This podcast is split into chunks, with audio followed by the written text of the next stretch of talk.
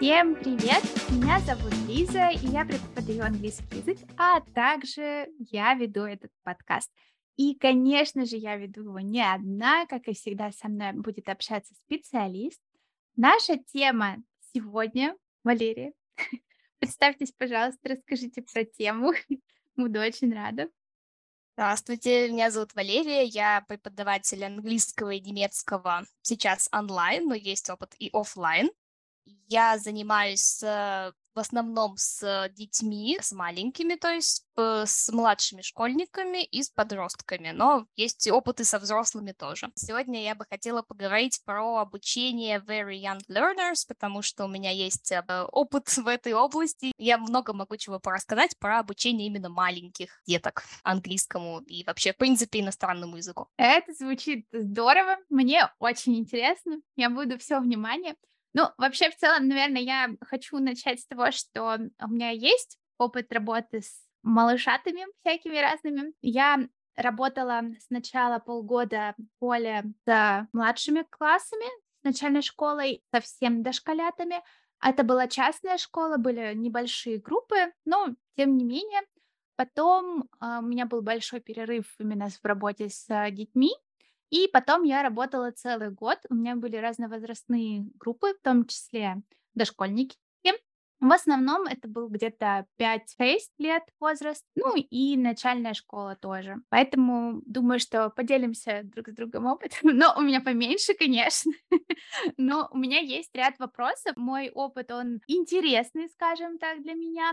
Я, естественно, очень много чего пыталась изучить и узнать, но за год, э, ну, полтора, я не скажу, что я стала суперспециалистом, Поэтому будет очень-очень интересно узнать твое мнение. Как ты вообще пришла к тому, что хочешь преподавать маленьким детям? Насчет того, как я пришла, ну, если подумать, то у меня, в принципе, не было выбора, потому что э, я когда устроилась в языковую школу, то есть мой первый опыт преподавания такой масштабный, групповой, с группами опыт, это я устроилась в языковую школу, когда мне было 19. Там сразу была группа младших школьников, то есть, в принципе, я представляла, каково это работать с детьми. Потом я устроилась э, в другую языковую школу, там у меня был выбор, то есть у меня директор, у нее была младшая группа, там были дошколята, и она меня спросила, не хочешь ли ты взять дошколят на следующий год? И я сказала, Почему нет? Вот. К тому же я тогда еще думала проходить обучение как раз у Валерии Бещейковой, про которую я сегодня поговорю. И у нее первая ступенька — это как раз обучение маленьких, обучение в детском садике деток.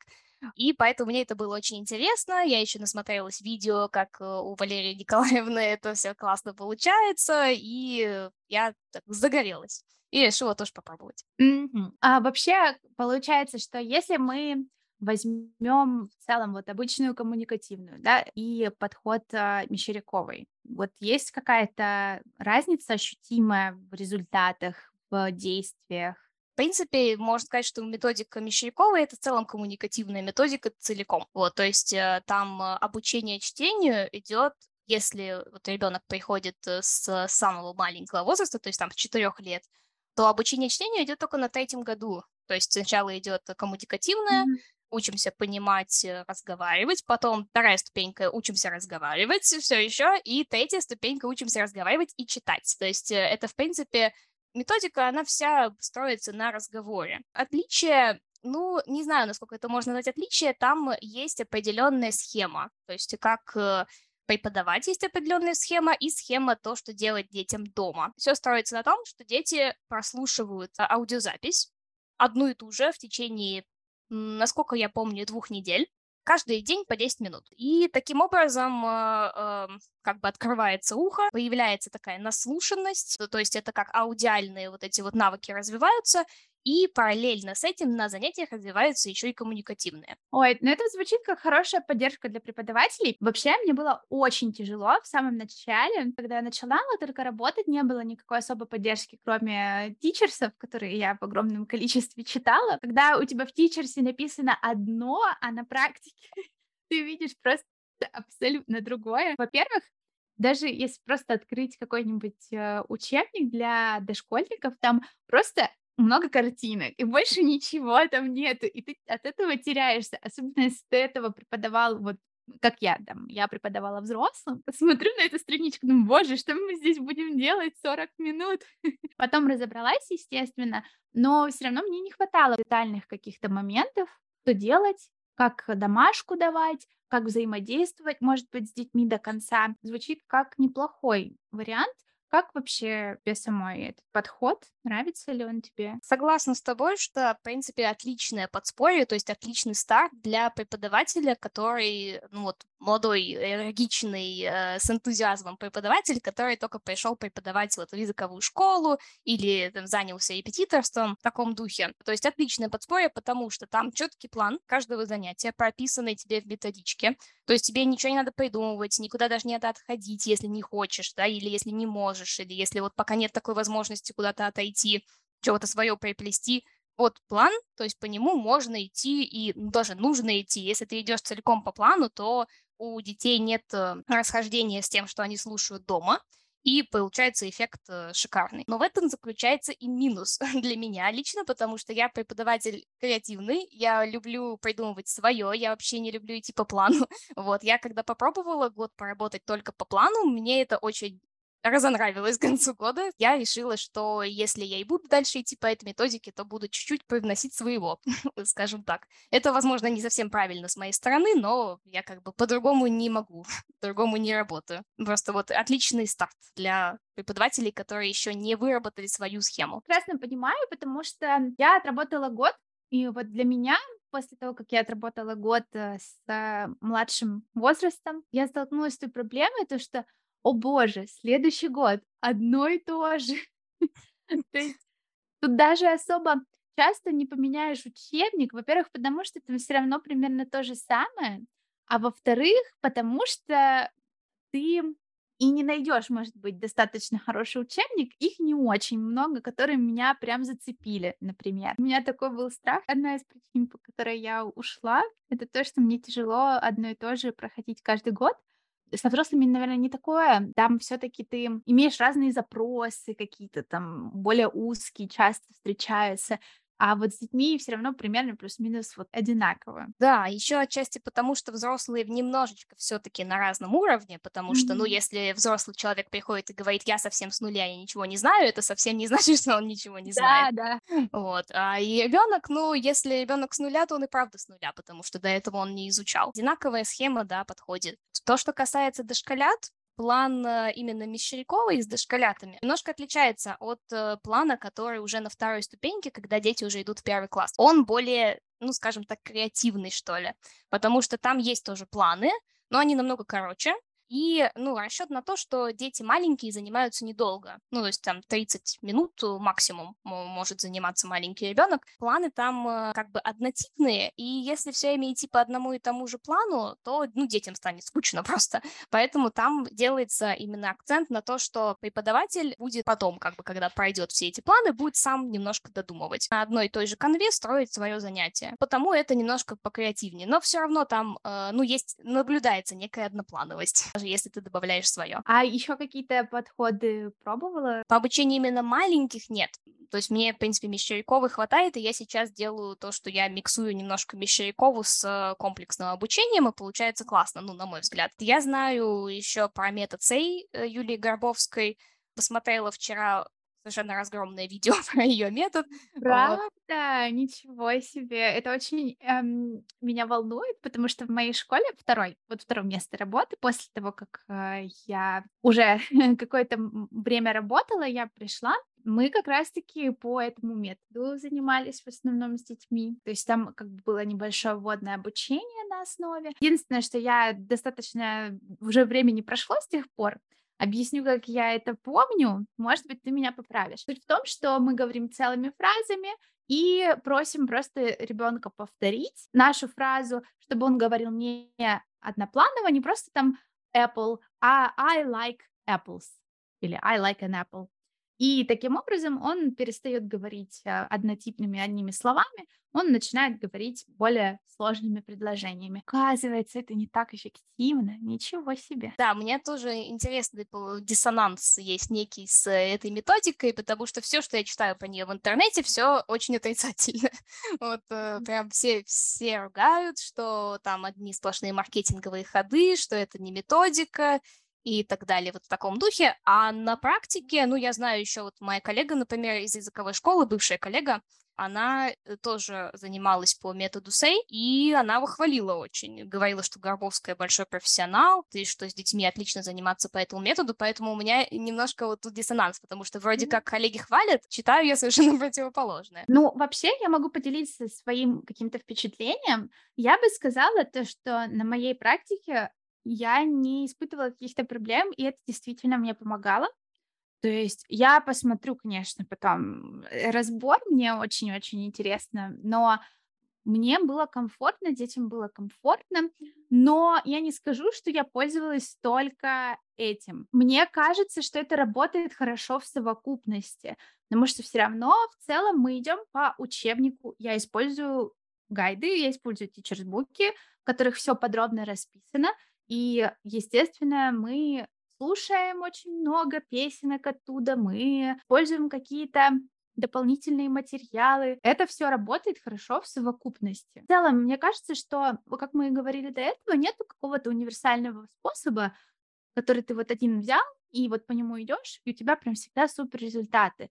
Потому что и ты другой человек, и дети, которые к тебе приходят, они все супер разные. И мне кажется, это одна из основных сложностей, которые возникают, когда ты работаешь с детьми, то, что у всех свои какие-то особенности, все развиваются в разном темпе, схватывают информацию в разном темпе, и это особенно сильно видно, бывает иногда. Угу, да, соглашусь, соглашусь, э, э, что не, нет, не существует э, одного и того же подхода для всех учеников, совершенно точно. Еще, если, в принципе, я уйду опять в сторону методики Мещеряковой, mm-hmm. ну, может быть, немножечко на сравнении с методикой Горбовской. Правда, я по методике Горбовской не работала, поэтому я могу только сейчас свое мнение приплетать. Чем мне нравится методика Мещеряковой? Еще тем, что она, в принципе, э, как, как это сказать, и там есть намек на комплексную методику, потому что она хоть и довольно медленная в этом плане, то есть, ну вот, как я сказала, уже чтение там начинается только на третьем году, до этого только развивает, развиваются разговорные навыки. Вот, а письменная часть, насколько я знаю, она вообще на четвертом году. Или даже на пятом, если там берете промежуточную ступень, тогда на пятом.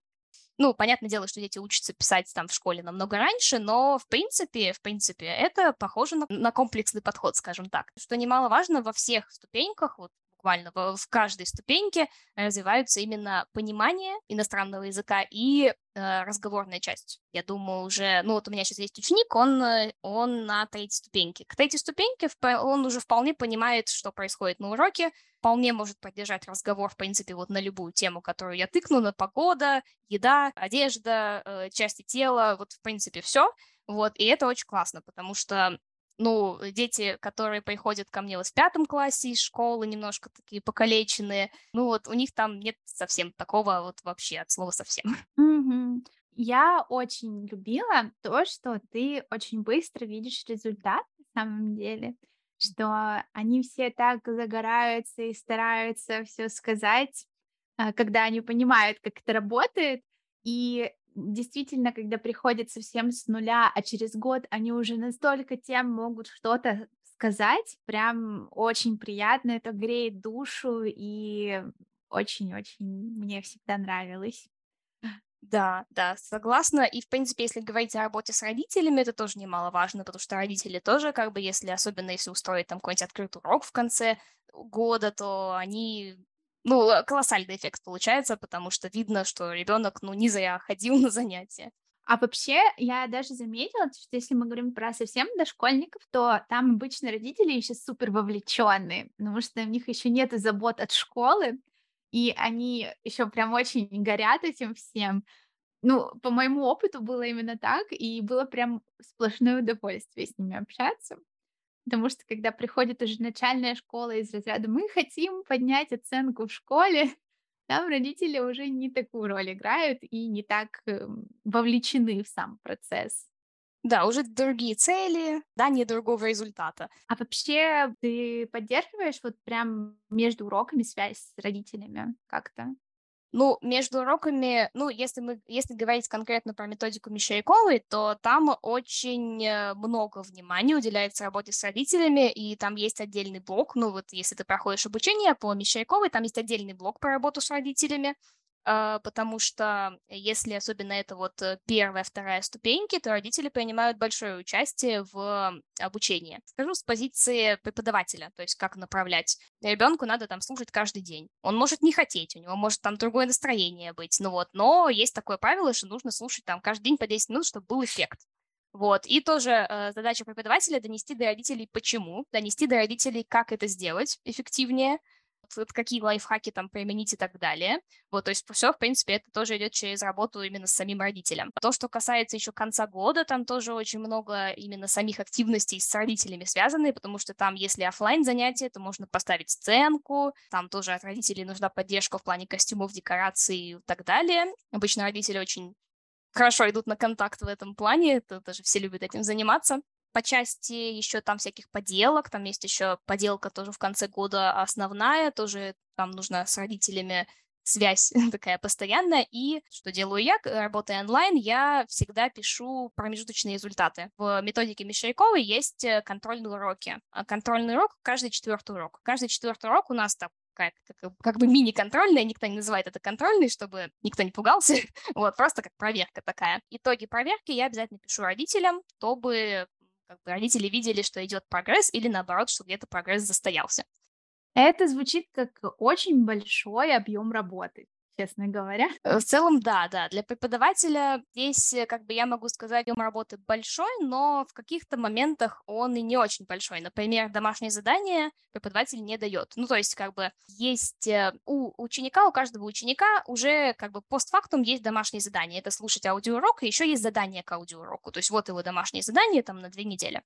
Вот, то есть, ну, потому что три урока проходит, четвертый контрольный. К четвертому должно быть сделано домашнее задание, ученик должен прослушать урок минимум там, ну, раз в 10 получается, может быть, даже больше. То есть, в принципе, в этом вопросе преподаватель особо не запаривается, потому что уже известно, что ребенку делать э, на каждой неделе. Это приятненько. Я помню, как я очень много времени тратила именно на подборки, на домашние задания. Стараешься, чтобы это было максимально приближено. Сидишь в этом Ютубе, ищешь множество разных песенок подходящих. Иногда это занимает целую кучу времени. Так что звучит очень-очень привлекательно, да. А я еще хочу задать такой вопрос. Мне кажется, что он очень популярный, и всегда люди спорят на эту тему, какого же возраста лучше всего начать изучать английский.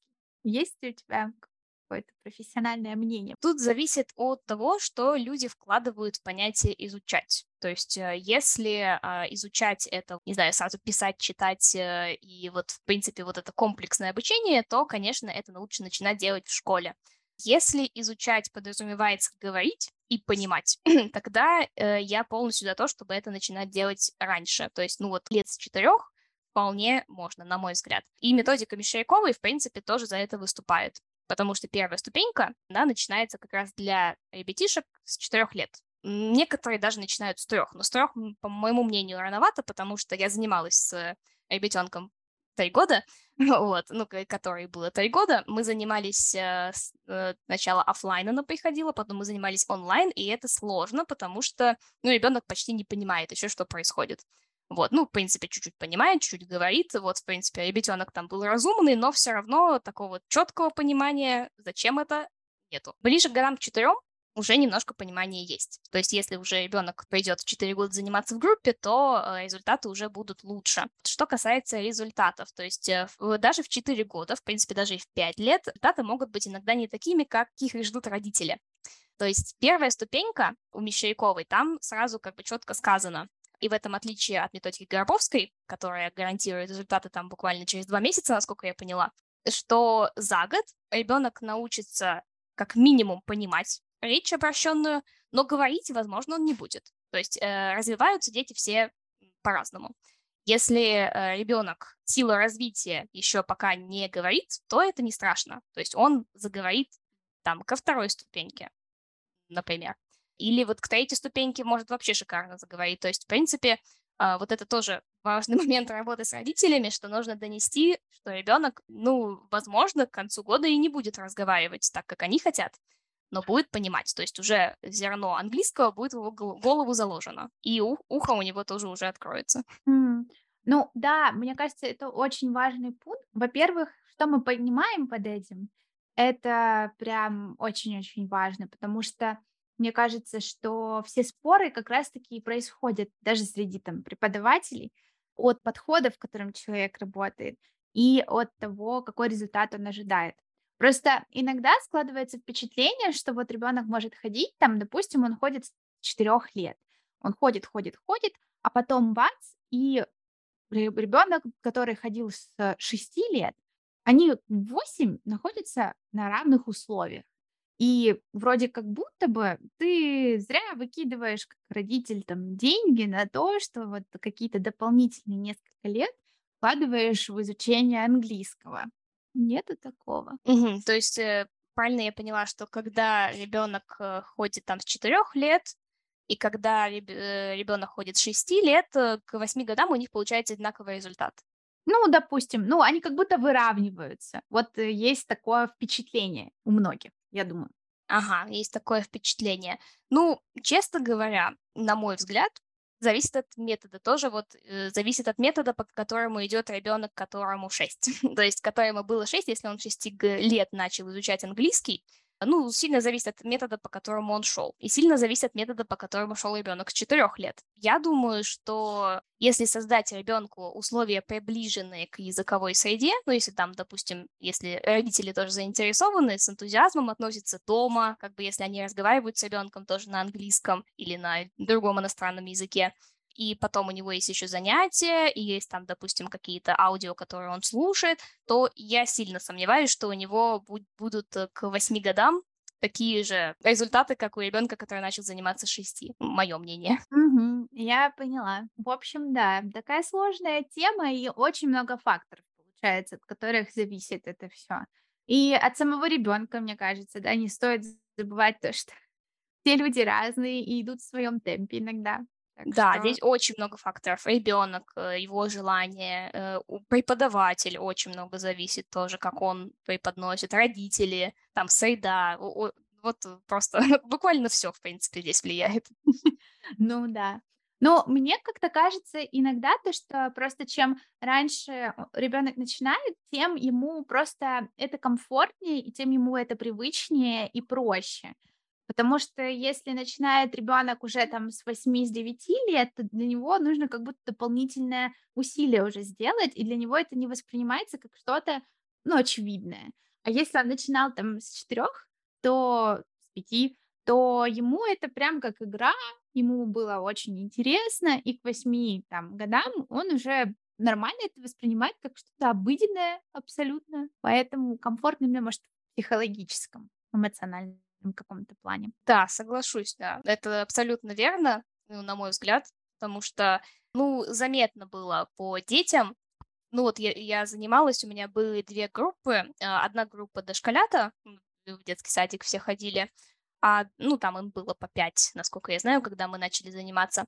А другая группа — это школьники, ну, младшие школьники, то есть это там второй, кто-то был в первом классе, кто-то во втором классе, вот такие дети. Комфортнее, на мой взгляд, на занятии после года обучения было маленьким, потому что маленькие, во-первых, они за любую инициативу преподавателя, то есть у них воображение работает очень классно. Тогда еще был ковид, и у меня был такой, как э, шлем. Ну, маска такая только на все лицо э, из пластика, такая прозрачная. Э, я ее носила, да, чтобы не, не заразиться потом перестала, но это ладно.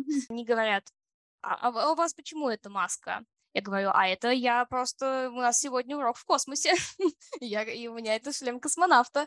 И сразу все, все буквально подхватили инициативу, и у нас был урок в космосе. вот. А, классно.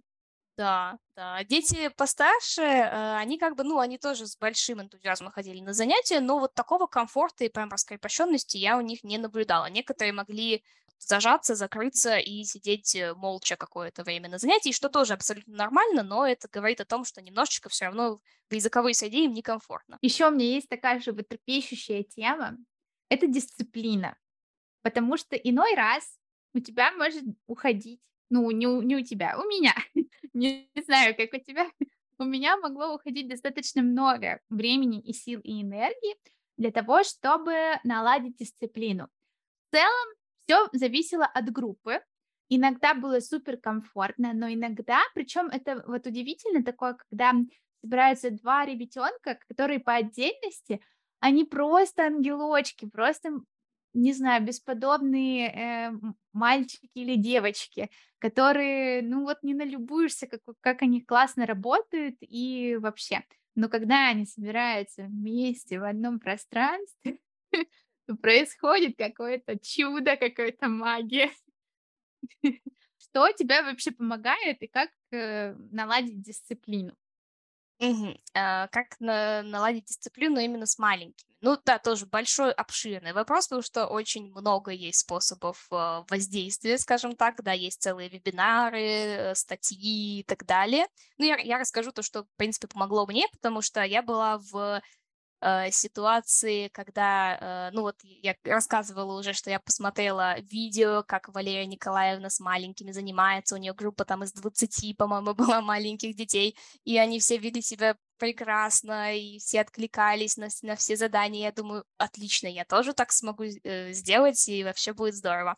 Вот, и приходят ко мне трое, даже не 20, трое маленьких э, дошколят, садятся. Сначала все отлично, сначала здорово, потом они немножко раскрепостились и начали просто бегать вокруг меня, вот так вот наматывать круги. И я думаю, о боже, что же делать?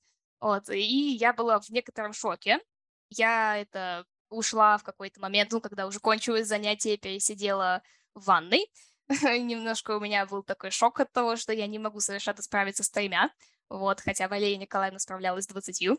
И я подумала, что, наверное, это не мое, и даже думала отказаться. Но потом все-таки я немножко собралась и решила все-таки продолжить. И в итоге, что мне помогло? Я обратила внимание, что дети хорошо реагируют на какую-то вещественную мотивацию, что не очень хорошо, наверное, в плане занятия, потому что, ну, Валерия Николаевна, например, она это вообще отвергает и говорит, что детей надо мотивировать невещественно.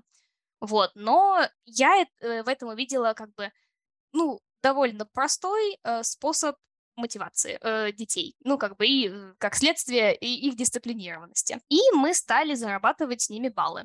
Вот, ну, баллы зарабатывает, да, тот, тот, кто сидит на стульчике, тот, кто хорошо себя ведет, тот, кто не, не прыгает, не, не кидается игрушками, тот, кто выполняет задания. Я не говорила, на что мы баллы тратим, но само наличие баллов, само наличие вот этой системы очень-очень детям нравилось. Вот, и они начали соревноваться, у кого больше и так далее. Сначала я думала, ну, сначала я придумала самое простое, это что если ты набираешь там 5 баллов, ты получаешь конфетку. Потом я подумала, не очень хорошо, все-таки вещественная, сильно-сильно вещественная мотивация, вот, и поменяла концепцию э, и сделала так, что мы зарабатываем баллы, потом их тратим как бы в магазине, при этом все на английском происходит, и покупаем э, как это сказать, такие маленькие вырезанные фигурки для того, чтобы наклеить потом их на свой какой-то листик. А на листике там, допустим, был шаблон леса или шаблон замка. Ну, у нас был лес. Вот. И они покупали там все, что они хотели видеть в этом лесу. Там собачек, кошечек, э, каких-то волков, лис, вот всех-всех-всех клеили. А в конце года у нас было так, что я ламинировала эти листочки, которые у нас получались, и они рассказывали, ну, перед родителями, там, на открытом уроке, что у них в этом лесу есть. Кто там живет, что они делают, как они друг с другом взаимодействуют и так далее. Вот, получается, с одной стороны, вроде как вещественная мотивация, а с другой стороны, нужная для обучения мотивация. В принципе, получилось неплохо. Мне нравится идея с этим лесом. Это прям здорово звучит. У меня была такая проблема, то что если мы говорим про вот такую какую-то вещественную мотивацию, то что это работает в самом начале, но потом это очень быстро приходит какое-то такое состояние, что, что это было, что этого не было, как будто это не так важно. С таким я сталкивалась. Я, наверное, делала больше приуроченное к каким-то праздникам. Вот там это могло сработать, но на долгую перспективу я вот не нашла такой вариант, который бы подошел. В принципе, тоже у меня хорошо работала система Особенно с началкой скорее, чем с дошколятами. У меня был монстрик, который э, или там акула, или еще кто-то, в зависимости от настроения и запаса моих картинок. Главное, чтобы наш главный герой не попался к этому монстрику, и если они сильно шумят, то монстрик это слышит, к сожалению, съест нашего главного героя, и что же мы будем потом делать? Э, да, я слышала тоже про такую систему. Мне она представляется немножечко жестокой. Да, Потому что, э, ну, у меня было такое, что у меня, правда, были даже не маленькие дети, уже младшей школы. Это вот моя первая группа как раз. Мы тогда играли с ними в виселицу. Одна девочка натурально заплакала, потому что ей было жалко того, кого мы вешаем. Поэтому мне пришлось эм, в срочном порядке передумать, и мы заменили на цветочек. То есть мы рисовали там, убирали лепестки у, цвет, у цветка. У меня было просто из Among Us вот эти амангасята, амангята, я не знаю, как их назвать. Да, да, я поняла. Ага. И они прям хорошо заходили, но их надо все равно менять, во-первых.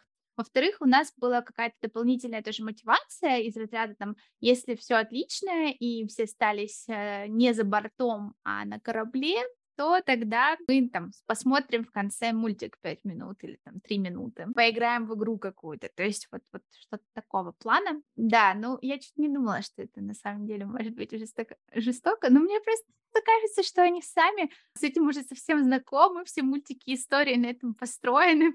Поэтому... Да, сейчас я согласна. Сейчас современные дети, они уже, мне кажется, менее чувствительны на эту тему. По поводу мультиков, да, я тоже так делала. У меня, когда дети, ну, они же немножко подросли в процессе, вот, и, ну, как пока они были маленькие, э, мы с ними делали так, что если набираем там определенное количество звездочек, то мы потом их тратим на билетики как бы в кино и идем в кино смотреть мультик там на 5 минут. Вот, да, тоже хорошо работало, в принципе, они любили очень в кино ходить. Вот, а потом я заметила, что им это уже скучновато, потому что они немножко подросли за это время. Вот, и ему как раз очень зашла вот эта тема с магазином, потому что, ну, все хотят быть взрослыми, все хотят тратить э, деньги, которые заработали в магазине. Они покупали вот эти вот штучки, да, и всем очень нравилась именно эта система. Ну, просто, мне кажется, нужно отталкиваться от того, что интересно детям. То есть, если им интересен Among Us, да, то очень хорошо зайдет вот эта идея. Вот. Если интересен там какая-то другая игра, то можно что-то другое придумать. У меня есть еще одна идея по поводу дисциплины. Это подчинить хаос себе. ну, на самом деле, мне кажется, что очень часто возникают проблемы еще, когда мы не меняем деятельность достаточно часто, если им становится скучно, и поэтому это определенный знак поменять что-то вот прямо сейчас, и если они там начинают бегать, например, то можно переключиться и предложить им какую-то более активную игру, и обычно они подключаются, тоже такое. Ну, то есть про совсем маленьких говорить, конечно. Да, да, вот точно, точно. Я хотела тоже сказать об этом, э, что если мы говорим, да, про совсем маленьких, там, 4, 3 годика, ну, 4, наверное, годика, да, то вот это отлично работает, потому что даже вот у Валерии Николаевны в методике стоит, что если вы работаете совсем маленькими, то смена деятельности каждые пять минут обязательно. Mm-hmm. Да, и даже если там одно задание не зашло совсем, вы видите, что у вас внимание рассеивается, быстро переключайтесь на другую деятельность, ее бросайте, то, что вы делали до этого, и идите на следующую, иначе вы потеряете детей совсем. Да, это вообще очень грустно, когда ты готовишь урок, и думаешь, боже, у меня идеальный урок, они сейчас там так повеселятся, и мы столько еще при этом нового выучим.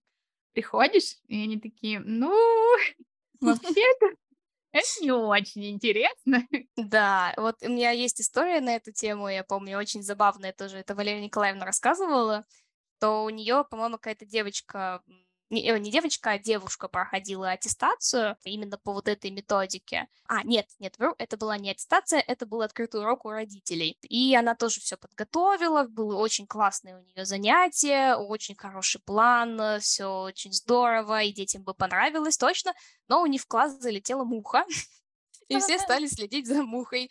И ее план покатился совсем, она расстроилась, и в итоге как-то скомкалось занятие.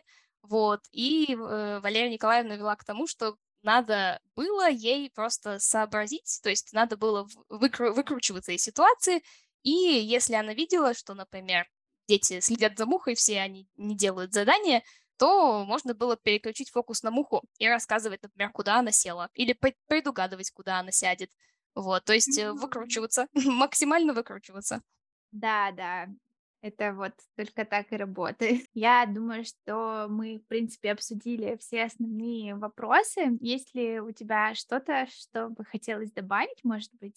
Если говорить о том, что важно учитывать, в принципе, если у кого-то из э, слушателей этого подкаста возникает желание э, позаниматься с маленькими, то есть тут нужно учитывать, э, что с маленькими нужно заниматься, если у вас очень много как внутренней энергии такой, потому что удерживать внимание сложно, удерживать дисциплину сложно.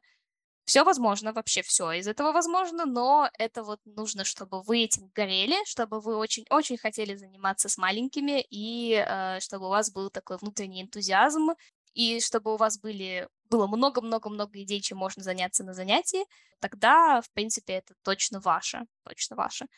Да, так что, в принципе, ну, с маленькими очень здорово. это последнее, что я хотела сказать, что с маленькими хоть и тяжело бывает, очень здорово, потому что это самая, как говорят все, благодарная публика. Они всегда за любую инициативу, всегда вашу любую инициативу поддержат, встретят с радостью, вот, и воображение можно задействовать на максимум. Да, и это просто потрясающе и своеобразная отдушина, но я согласна, энергии это нужно очень много. У меня последний вот вопрос, больше такой про советы. Вот, допустим, я только начала преподавать малышатам. Какие несколько советов ты могла бы мне дать? В принципе, все, что я уже говорила, можно да. задействовать. То есть э, с энергией, с энтузиазмом. Если не справляешься или что запал куда-то исчез, э, что лучше взять паузу, то есть от, подотдохнуть, потом вернуться. То есть это будет лучше и для детей, потому что они, они немножечко у них за это время ложится материал в голове, и э, для тебя тоже, потому что, ну, это позволит просто не перегореть. И, в принципе, что еще надо помнить? Ну, про, про подвижность, да, обязательно смена деятельности каждые пять минут, да, и еще то, что дети не играют по правилам. То есть, в принципе, все любые игры по правилам и летят мимо. То есть, либо либо играть просто для того, чтобы играть, как это делают дети, либо придумывать какие-то совершенно маленькие правила, то есть вводить э, правила постепенно по чуть-чуть. Вот, и смотреть, как дети реагируют, потому что по правилам они обычно не играют. Воображение задействовать на максимум, в принципе, это тоже очень важно. Спасибо тебе большое, было очень увлекательно и интересно. И спасибо нашим слушателям сегодня. Я надеюсь, то, что вам тоже все понравилось. Теперь вы захотите, может быть, попробовать преподавать э, малышатам или, может быть, как-то подумать о том, как пересмотреть какие-то моменты, может быть. Да, я вот. надеюсь, что удалось вдохновить э, на, на это дело, да, и подкинуть немножко идей, как бы разнообразить занятия. И услышимся с вами на следующей неделе. thank you